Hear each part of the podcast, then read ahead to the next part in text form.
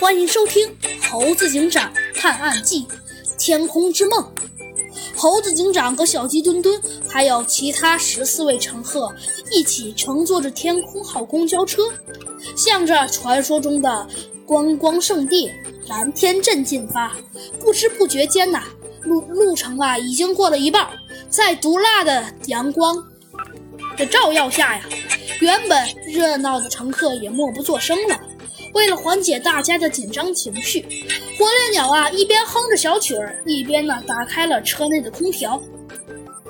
清凉的风在空调的运转声中席卷了车上每个角落，在凉风的吹拂下，车内的动物们纷纷地松了一口气。火烈鸟看到大家高兴的样子，开始更加用力地哼了起来。哎，火烈鸟导游，不知道你能否给大家简单介绍一下蓝天镇的基本情况啊？在座的乘客想必也是第一次去前往观光，难免会感到有一些不明所以。还有，你刚才提到那件事，那里到底发生了什么？猴子警长突如其来的一番话，让火烈鸟的歌声被迫终止。其他动物听到之后也表现出了强烈的好奇心。就这样原来打算放松的火烈鸟变成了大家的关注点。这只见火烈鸟犹豫了半天，用它那独特的嗓音说了起来。可是方才被勾引起来的好奇心的动物哪肯善罢甘休，在大象的带领下大家就开始抱怨起来。肃杀的气氛让火烈鸟难以忍受，于是他开始流起汗来了。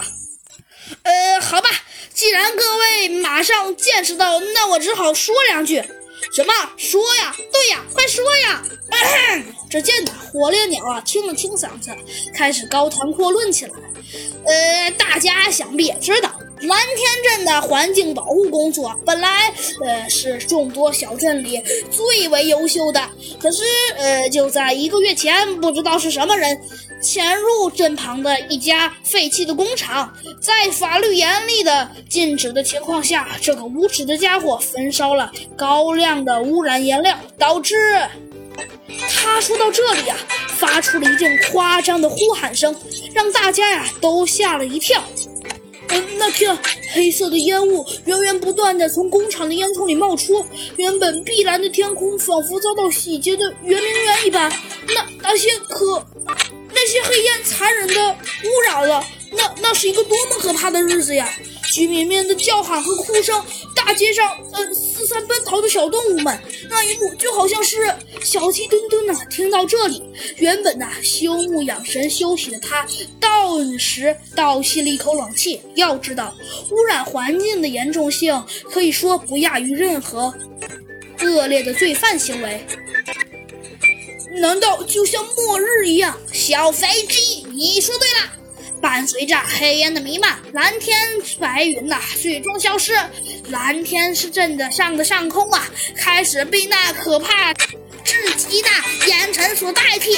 猴子警长也着实被吓了一跳。直到这时，他心中的大部分谜团已经逐渐解开，但整件事情的严重性却大大的超出了他的预期。